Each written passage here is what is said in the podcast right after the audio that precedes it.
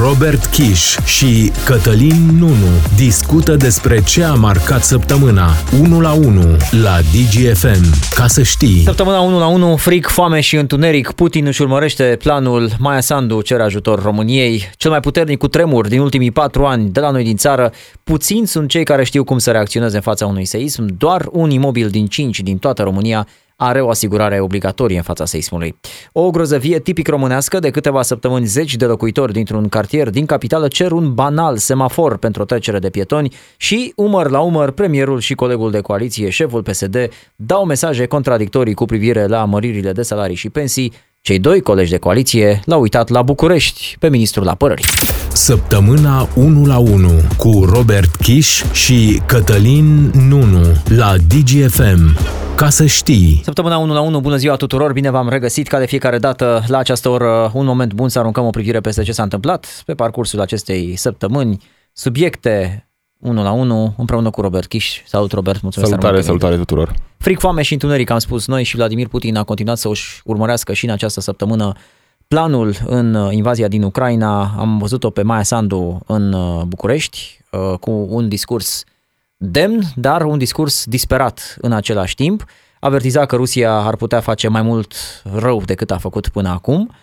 De spus despre ce se întâmplă în această invazie în acest moment, că în Kiev au căzut bombe la începutul săptămânii, sunt vreo 50 de rachete lansate de ruși care au lovit acolo, în special zone de infrastructură critică, o hidrocentrală, la Kiev au fost cel puțin 5 explozii, rușii au ciurit centrale electrice și rețelele de curent și alimentare cu apă potabilă. Evident, această criză a lovit și Republica Moldova, unde oamenii au fost puși deja să facă economie la energie. Maia Sandu caută sprijin în România și spuneam, Robert, pentru că discursul ei a impresionat la propriu în Parlamentul de la noi. Un discurs demn, dar în care uh, a cerut ajutor. Cetățenii noștri trăiesc cu îngrijorare pentru viitorul copiilor lor. Dacă prin curajul și dragostea lor de neam, ucrainenii nu țineau piept invaziei ruse, unde mergea Federația Rusă? Spre Nistru? Spre Prut? Mai departe? Aceste acțiuni arată că suntem cu toții în pericol, iar pentru Rusia nu există nici reguli, nici limite. Am deschis casele pentru toți refugiații ucraineni și am făcut față unor provocări de care statul nostru nu era pregătit. Cetățeni care muncesc onest, oameni care vor ca la ei acasă să fie respectați și care știu să prețuiască ajutorul, care spun vă rog și mulțumesc. Astăzi vă spun în numele Republicii Moldova mulțumesc și în numele tuturor cetățenilor noștri Vă rog. Evident, are nevoie de ajutor Republica Moldova pentru că este una dintre uh, țările foarte afectate, poate cea mai afectată țară după uh, Ucraina de acest uh, război pornit de ruși.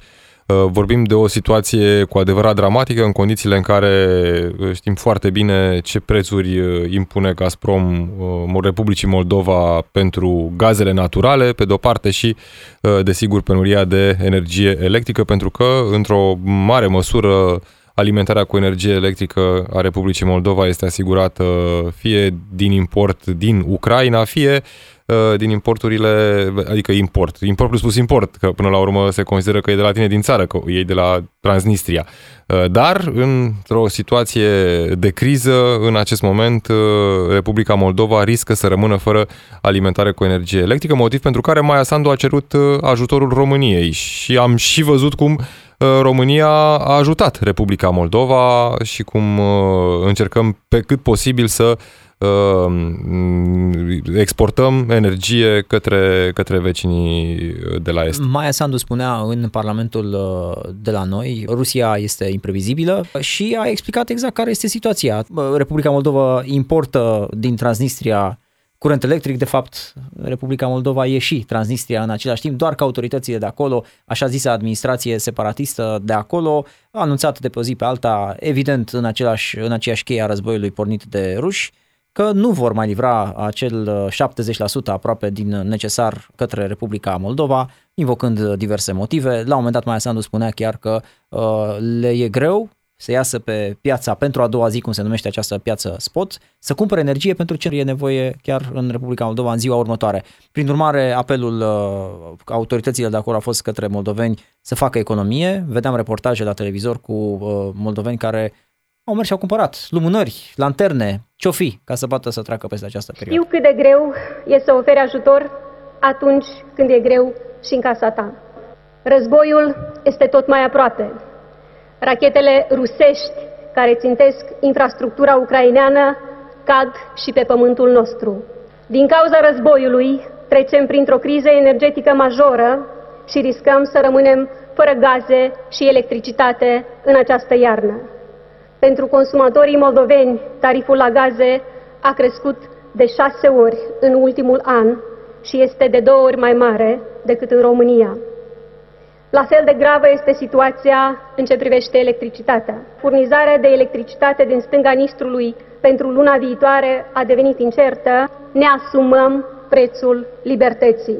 Vă rog să vă bizuiți în continuare pe sprijinul Guvernului în tot ceea ce uh, înseamnă capacitatea dumneavoastră de a face față situației dificile prin care treceți. Inclusiv în uh, guvern, în ședința de guvern, uh, a avut loc ședința cu lumina stinsă, tocmai pentru a face economie de, de energie. Sunt multe situații cu care se confruntă Republica Moldova din cauza războiului uh, rușilor în Ucraina.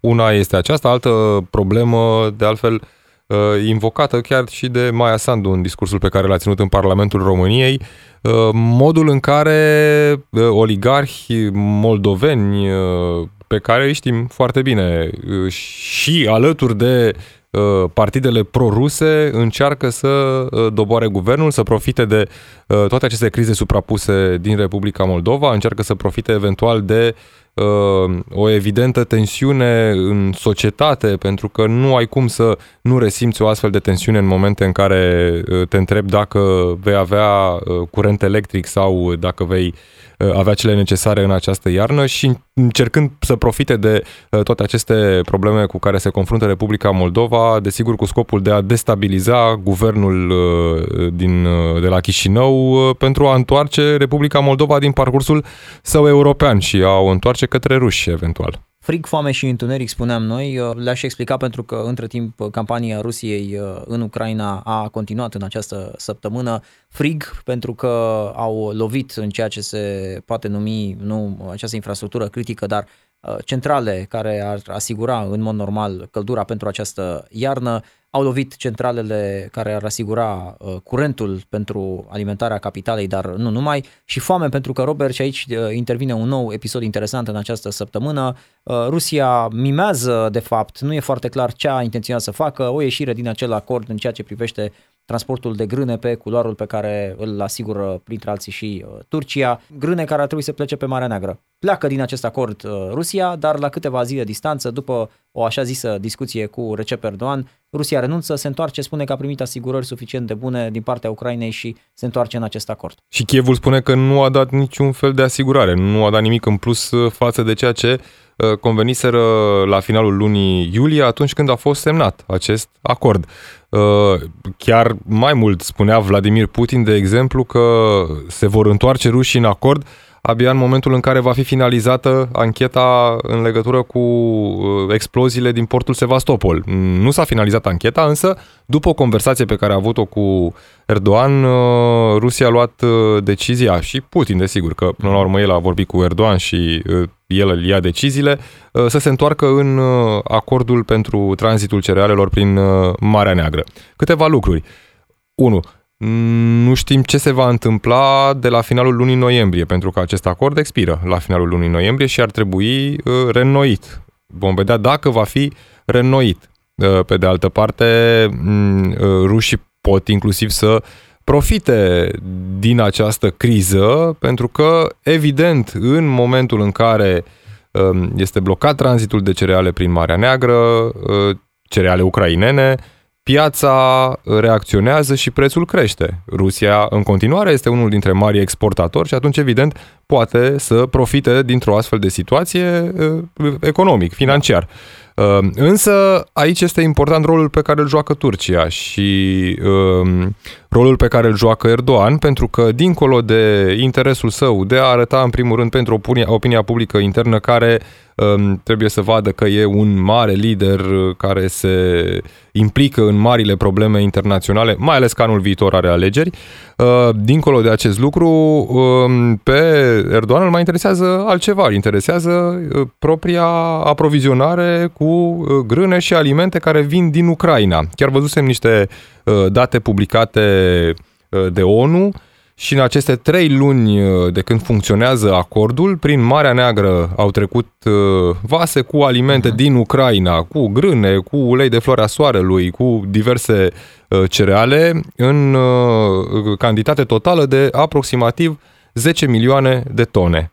Dintre acestea, cele mai multe cereale au ajuns pe piețe din uh, Turcia, din China, iată, interesant poate din nou uh, făcând legătura între motivul pentru care Rusia a revenit atât de repede în acest acord, poate să fie inclusiv acest interes de uh, a asigura aprovizionarea Chinei cu cereale, chiar dacă vin ele din uh, Via Ucraina, Turcia, da. tocmai pentru că nu vrea să îl supere Putin nici pe președintele chinez. Nu știm foarte bine că există o relație de prietenie acolo. Deci, Turcia, China și, într-adevăr, și pe câteva piețe europene, printre care Italia, Spania uh, și țările de jos. În comparație cu perioada dinainte de război, când majoritatea exporturilor uh, ucrainene mergeau către piețe precum Egipt, Indonezia sau Bangladesh. De exemplu, spunea ONU că uh, dintre acestea, dintre cele 10 milioane de tone, doar 30% au ajuns în țări sărace. Cel mai puternic cutremur din ultimii patru ani din România, puțini sunt cei care știu cum să reacționeze în fața unui seism. Doar un imobil din 5 din toată țara are asigurare obligatorie. Despre asta discutăm imediat în săptămâna 1 la 1.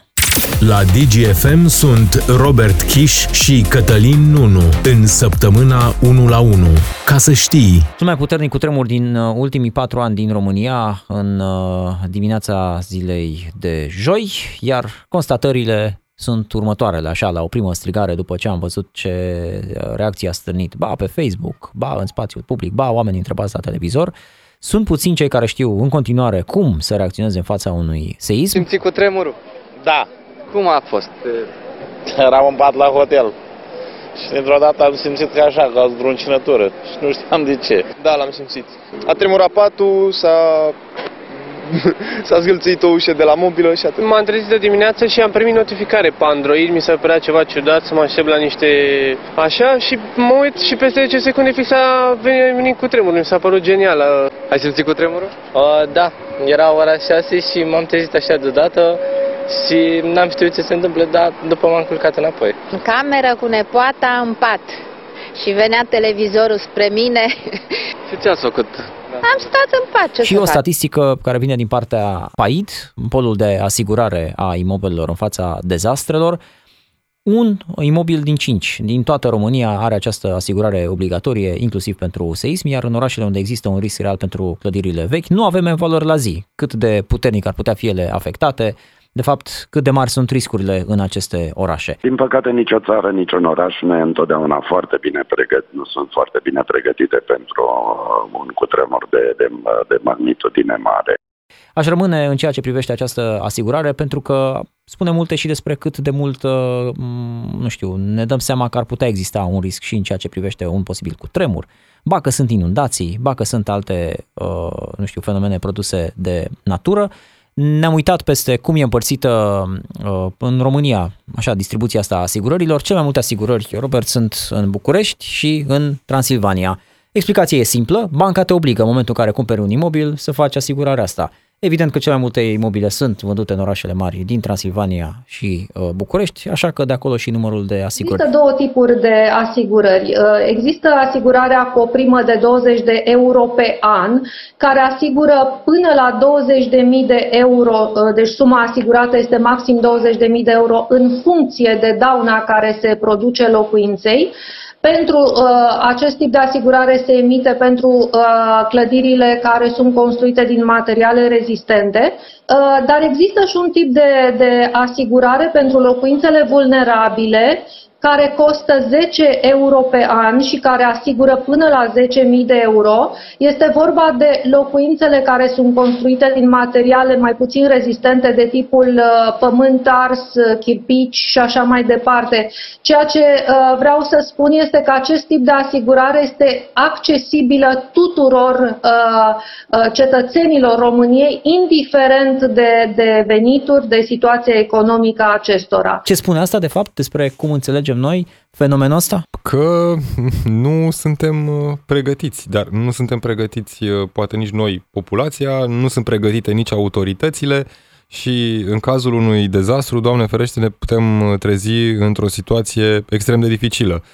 Fie pentru autorități cu zeci de mii de răniți și poate câteva mii de morți, pentru populație într-o situație de criză cu uh, imobile uh, dărâmate pentru care nu ai asigurare și nu ai cum să-ți mai recuperezi uh, banii sau locuința și ajungi fie la mila autorităților, fie pe străzi.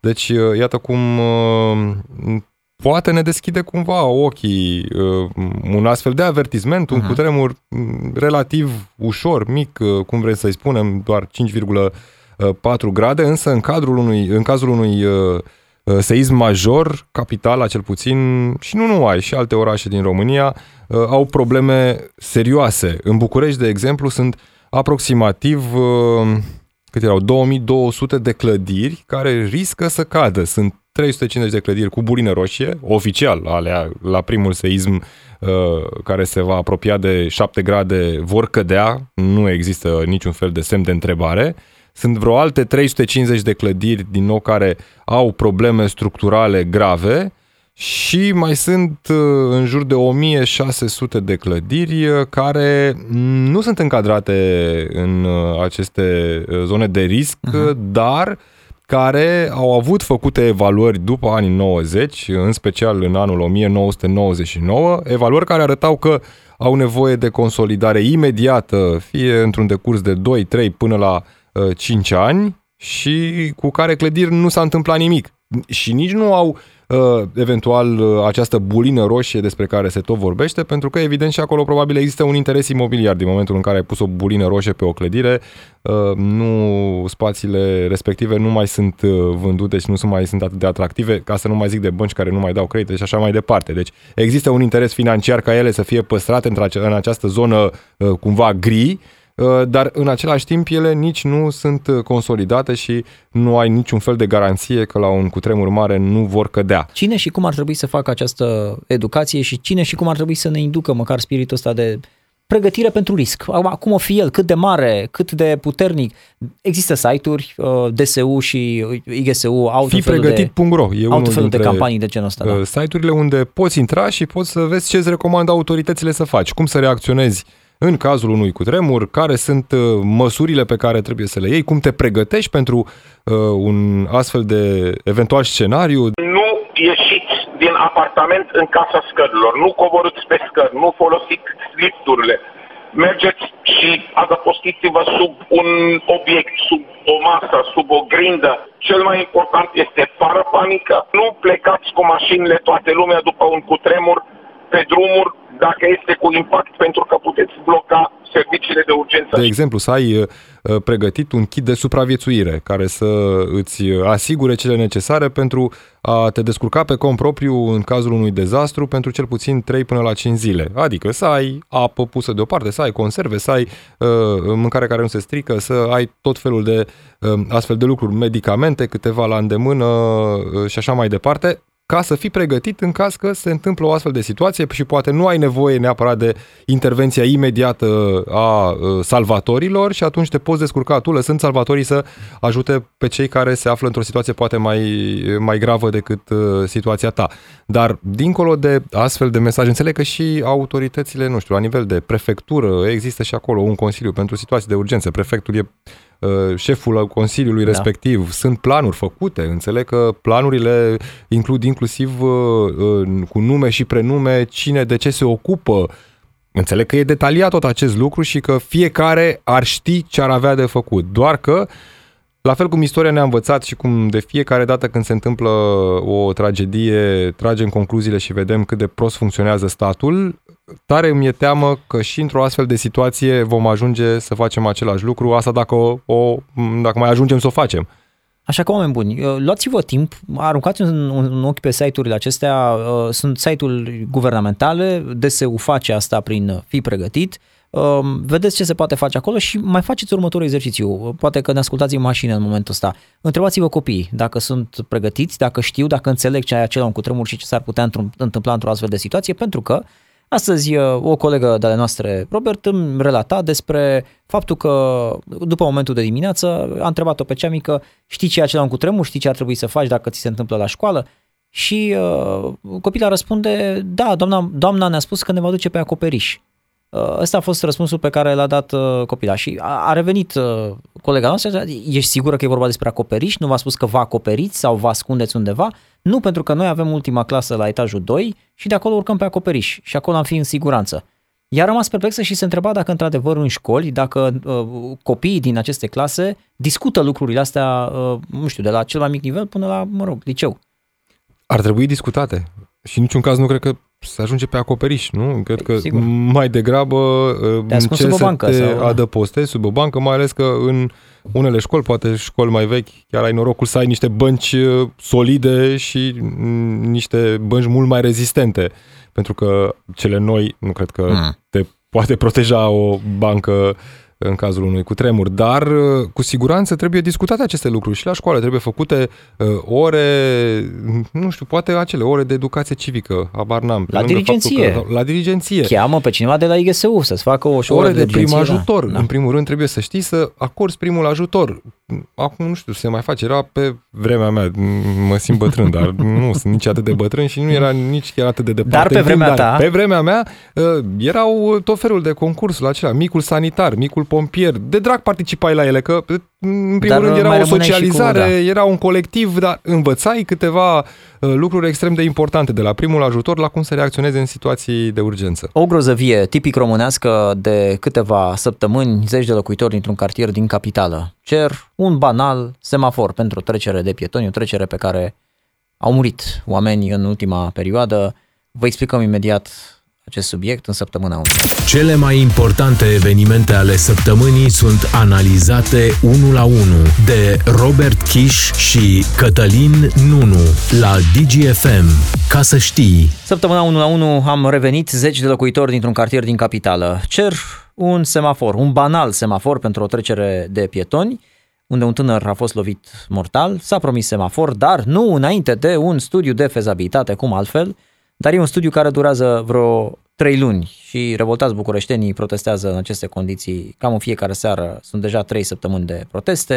I-aș ruga într-o zi când dau timp pe oricare dintre ei și pe oricare care ne judecă să uh, se plimbe uh, antiaeriana de la un capăt la alta și o să fiți uimiți, o să veți atâtea cruci încât cimitirul din capăt de la antiaeriană jumătate este pe stradă. Am ajuns să ne plângem copiii, să ne plângem morții pe această trecere de pietoni. Nu se mai poate. Nimeni nu ne întreabă nimic, nimeni nu ia nicio atitudine. E vorba de șoseaua antiaeriană din București și de tot atât timp autoritățile sunt cam incapabile să găsească o soluție, să îndeplinească acest singur lucru pe care îl vor oamenii, un semafor pentru a se simți, în primul rând, mai siguranță. Atunci când trec strada, protestatarii, poate că ați văzut deja acele imagini, traversează în continuu trecerea de pietoni, asta a dus chiar la conflicte cu polițiștii.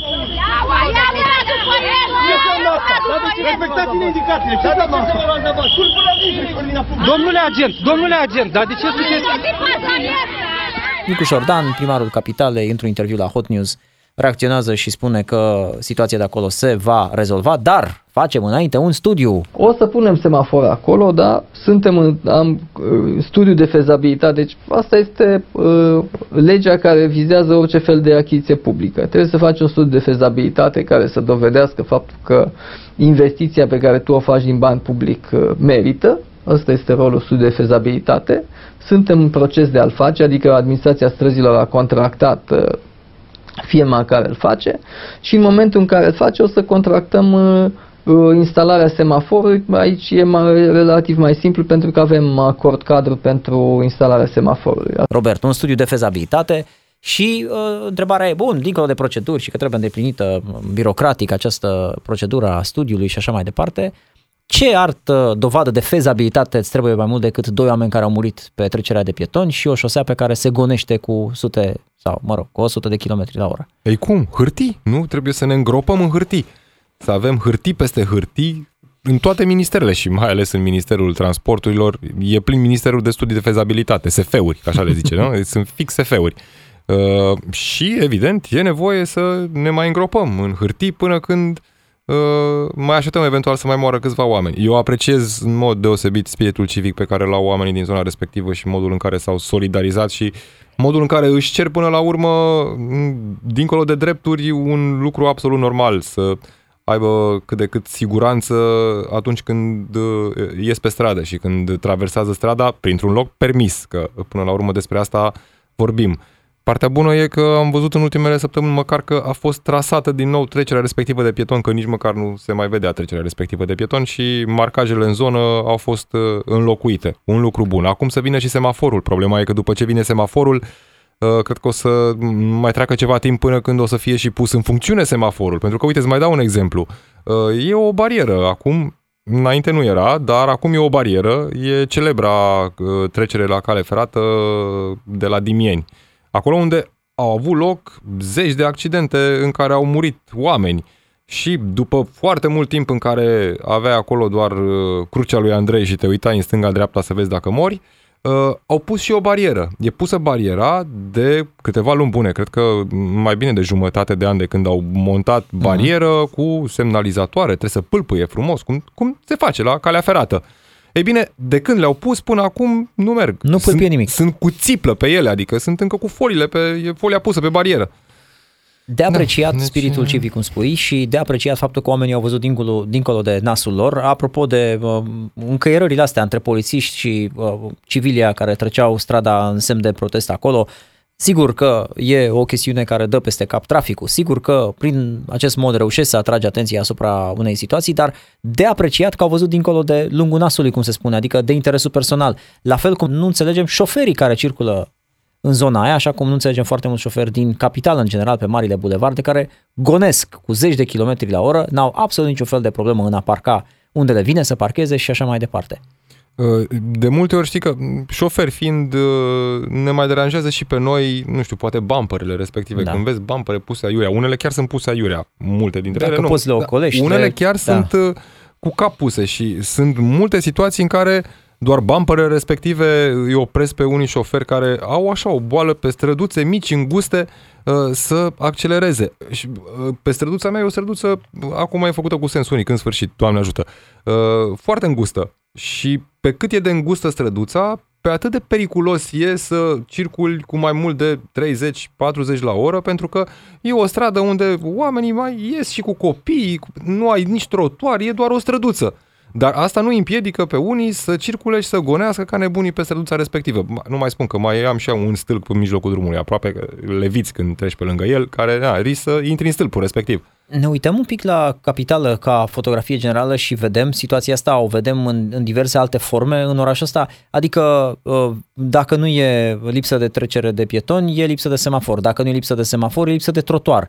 Și tot așa mergem pe firul poveștii și găsim cartiere care mai de care mai ciuntite, drumuri care mai de care mai neamenajate uh, sau neasfaltate, locuri în care se circulă cu viteză, locuri în care nu ai limitatoare de viteză și așa mai departe. Și dacă ai semafoare, sunt uh, pe galben intermitent multe dintre ele. Cred că observăm cu toții care circulăm prin București semafoare uh, pe galben intermitent. Păi nu e semafor, doar că îl vezi Uitați în intersecție, nu prea te mai ajută cu nimic. Ca să nu mai vorbim că totuși ni se promiteau acele semafoare inteligente. Inteligente nu înseamnă că îți fac cartofi prăjiți, inteligente înseamnă că sunt și ele cât de cât conectate, au o logică și uh, se aprind, se sting atunci când ai nevoie să uh, ai o oarecare fluiditate în trafic, da. nu să pâlpâie pe galben intermitent. Dar așteptăm încă, nu? Că ne spunea primarul general că toate lucrurile sunt uh, cumva în pregătire, a avut obiectivul principal să scoată primăria din datorii și că în perioada următoare vom vedea lucruri bune în capitală. Mai așteptăm. A livrat Nicu Jordan? A livrat Nicu Jordan din ce a promis? Uh, uite, pasajul nu doamna știu Ghica. Dacă e o întrebare la care să răspund ei, eu cu siguranță Da. vor răspunde alegătorii peste 2 ani atunci când vor merge să uh, voteze din nou. Nu știu, impresia generală așa e de milă în general când îl vezi pe Nicu Jordan în ieșirile publice strânește oarecum uh, compasiune, deși el nu e pus acolo nici pentru compasiune, nici pentru milă, e pus să rezolve problemele unei capitale europene.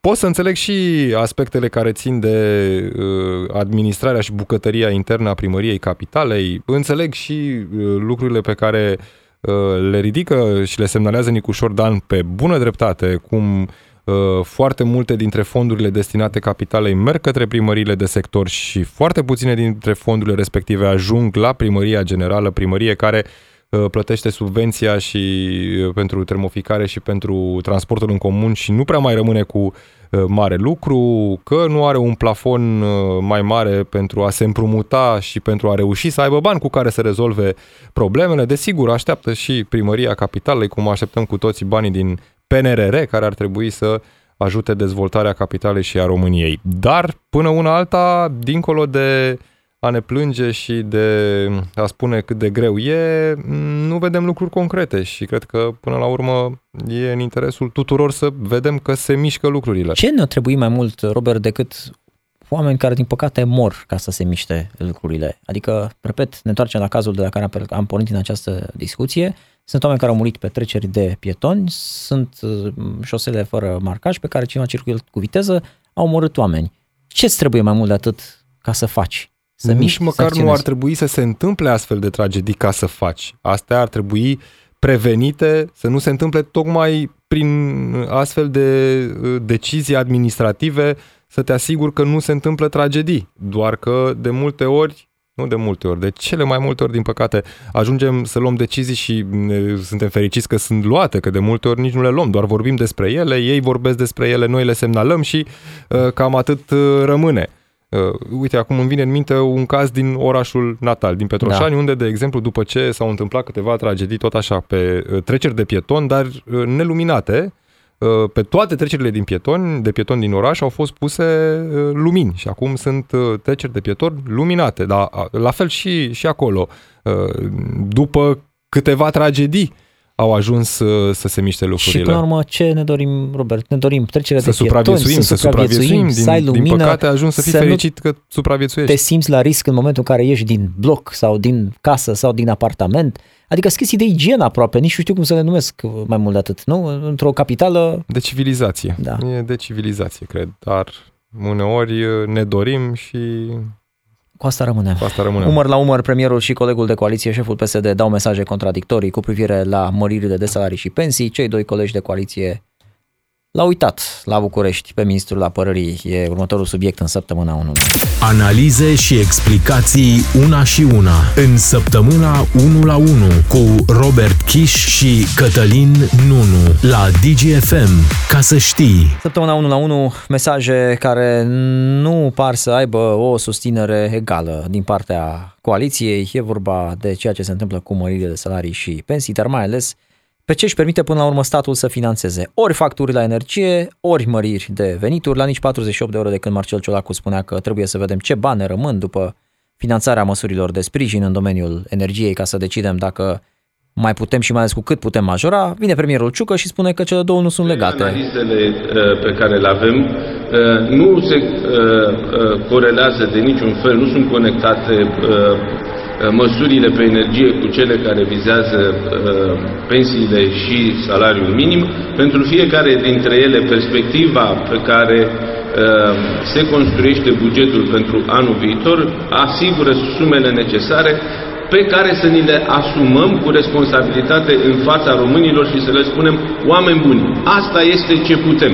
După ce am închis a- Și avem niște socoteli foarte clare. Cu cât, anumit, cu cât venim și compensăm la energie, vedem ce economii facem venind cu o anumită impozitare, din punctul meu de vedere, la pensiile speciale, și atunci putem avea întreg tablou și vom veni cu procentul de majorare a pensiei. Deci, se pot uh, rezolva. Apare și un moment stânjenitor în această săptămână în coaliție. Doi oficiali pleacă într-o vizită la uzină, o fabrică de camioane militare întâmplător și ce să vezi, la această uzină nu însoțește tocmai cel care gestionează problema militară în România, ministrul apărării. Uh, domnul ministru abia a reușit să uh, preia portofoliu ieri a fost o chestiune de necorelare între noi și am crezut că îl anunță domnul uh, președinte Ciolacu. Dânsul a considerat că îl anunț eu. Domnul ministru va veni aici împreună cu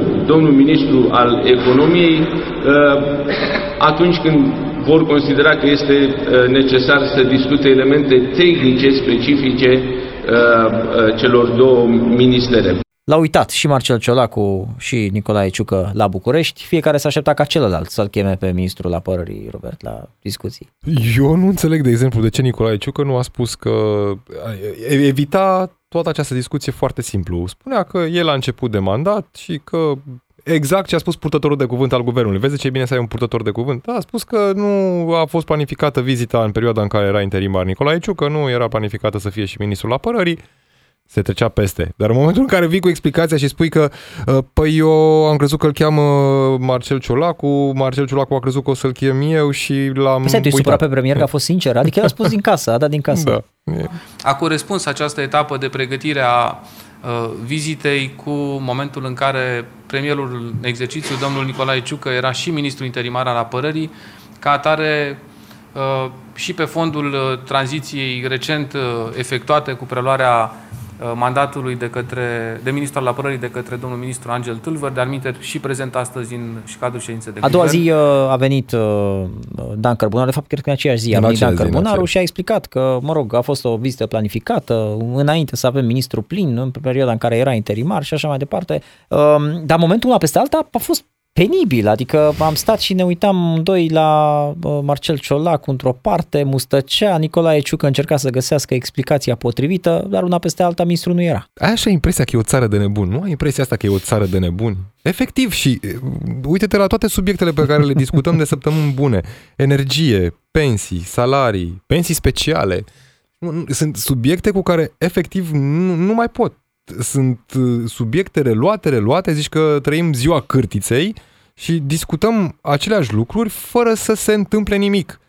Uh, mai vine unul, mai spune ceva, după aia vine ălalt, îl contrazice, după care mai vine unul, spune altceva, mai are unul o idee, vine și o spune public, dacă nu o spune public, o dă pe surse, după ce o dă pe surse, o contrazice. Uh, o contrazice. Da. Efectiv, nu mai înțelege nimeni nimic și marea problemă e că nu mai înțeleg oamenii care ar trebui până la urmă să se uite la ei și să înțeleagă ce se întâmplă cu factura lor, cu pensia lor, cu salariul lor, dacă vorbim de salariul minim. Uh, ce se întâmplă cu lucrurile care ar trebui să se miște în țara asta și nu poți decât să râzi, din păcate, atunci când te uiți la uh, liderii politici din România care trebuie să rezolve probleme. Nu zic, poate în spatele acestei uh, aparențe care ne este arătată public, ori fi niște specialiști care lucrează de zor, că nu mă aștept eu până la urmă să fie Marcel Ciolac cu creierul măsurilor din energie sau nici măcar Virgil Popescu sau habar n-am, că îi luăm pe toți sperând dacă e.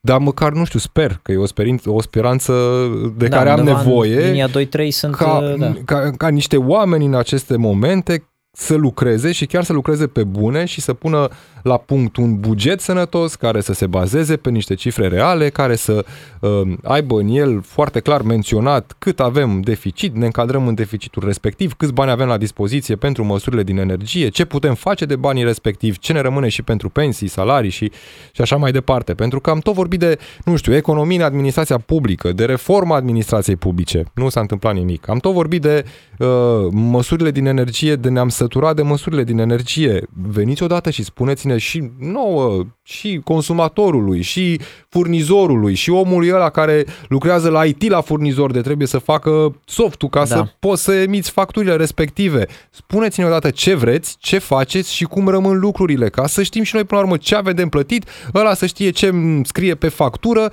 și când o să-mi vină factura respectivă, că o să ajungem până la urmă să primim facturile din iarna asta undeva în vara viitoare și să ne vină mii de lei adunate. Regularizări, uh, da. Uh, mai pune pe această listă, Robert, și ultima dintre dispute, dacă putem, da, e în termen de dispute, dar de fapt în aparență totul e foarte clar pentru ei, noi vedem uh, că e contradictoriu. Uite, ultima dintre contradicții, premierul Ciucă, care ne spune că nu s-a discutat în coaliție de guvernare despre această suprataxare a marilor afaceri, marilor companii începând de anul viitor, deși președintele PSD spune că s-ar dori această supraimpozitare a companiilor cu o cifră de afaceri de peste 100 de milioane de euro. Nicolae Ciucă spune, avem un cod fiscal, așa cum e, așa rămâne. Nici nu zic, evident, în coaliție nu s-a discutat, că cel mult s-o fi discutat când uh, se vorbea despre modificarea codului fiscal. Știu, pentru că a spus-o și public, UDMR, de exemplu, spunea uh-huh. președintele UDMR, Kelemen Hunor, că susține o astfel de măsură și ar vrea pentru o perioadă limitată de timp să uh, fie introdusă o astfel de taxă de solidaritate. Și PSD și-a dorit nu și-a dorit-o PNL. Nici nu știu, bine, rău, habar n-am, dar PSD are câteva argumente bune. De exemplu, spune Marcel Ciulacu că uh, marile afaceri din România uh, plătesc uh, taxe în jur de 0,8%, în timp ce micile afaceri plătesc 1%. Uh, e o oarecare discrepanță acum. Pe de altă parte, nici nu poți să vii cu măsuri care să schimbe de pe o zi pe alta uh, climatul fiscal, astfel încât să dai peste cap afacerile și să speri investitorii. Suntem conștienți și noi că avem nevoie de investitori și trebuie să le oferi cât de cât un cadru adecvat și predictibil, astfel încât ei să vină în continuare să investească în țara ta. Uh, doar că, din nou, dacă vii și arunci așa în declarații doar pentru că dă bine, că asta face și Marcel Ciolacu, până la urmă sunt declarații care dau bine, că ești de partea da, poporului, da. înjuri un pic multinaționalele sau uh, marile afaceri, că sunt vin străinii care să ne ia nouă capitalul și să-l scoată din țară și așa mai departe și dă bine și atât. Te oprește acolo. Păi atunci n-am făcut nimic, sunt doar niște declarații și eventual cel mult ajungem la concluzia la care am ajuns, cred că deja de vreo trei emisiuni, că e doar populism. Acolo încadrăm și procentele calculate și aruncate, de fie, calculate, necalculate, că sunt aruncate doar de câteva săptămâni încoace în ceea ce privește mările de pensii. Și în tot timpul ăsta, în fața televizoarelor, sunt oameni care s-ar uita și la 50 de lei, la 100 de lei, la 150 de lei în plus la pensie. Unul dă 10%, după aia vine cu altul cu 15%, vine Raluca Turcanu, auzeam săptămâna trecută, dar dați domnule 25 că se poate. Eu uh, consider că aceasta este o temă falsă și am adus ca argument că în momentul de față, chiar dacă ar fi să crească pensiile și cu 25%, tot nu am atinge acel plafon de 9,4%. Nu e greu să vezi pe gură, păi spun și eu 50%, ba nu, 100% mărite pensiile. E foarte ușor să arunci cu procente atunci când doar le uh, spui pe gură, dar trebuie să găsești niște bani, să ai o disciplină fiscală și să reușești să acoperi toate aceste sume din bugetul pe care îl ai la dispoziție și evident că toate aceste lucruri le știi după ce calculezi și după ce ai un proiect de buget pentru anul următor. De asta mie mi se pare foarte de bun simț atunci când unii lideri politici, inclusiv liderii din coaliție despre care vorbim, da. vin și spun public că mai întâi trebuie să facem bugetul, să vedem câți bani avem și în ce ne încadrăm. Foarte bine, atunci nu mai veniți cu procente la televizor, nu mai dați procente pe surse, calculați-vă în interiorul coaliției, în guvern, unde vreți aceste uh, Uh, sume și procentele de care uh, dispuneți și la final, când ați terminat și știți sigur care e procentul, veniți și îl comunicați public. Un weekend special vă dorim, săptămâna 1 la 1 la final, pe curând. Ascultă săptămâna 1 la 1 și în secțiunea podcast pe dgfm.ro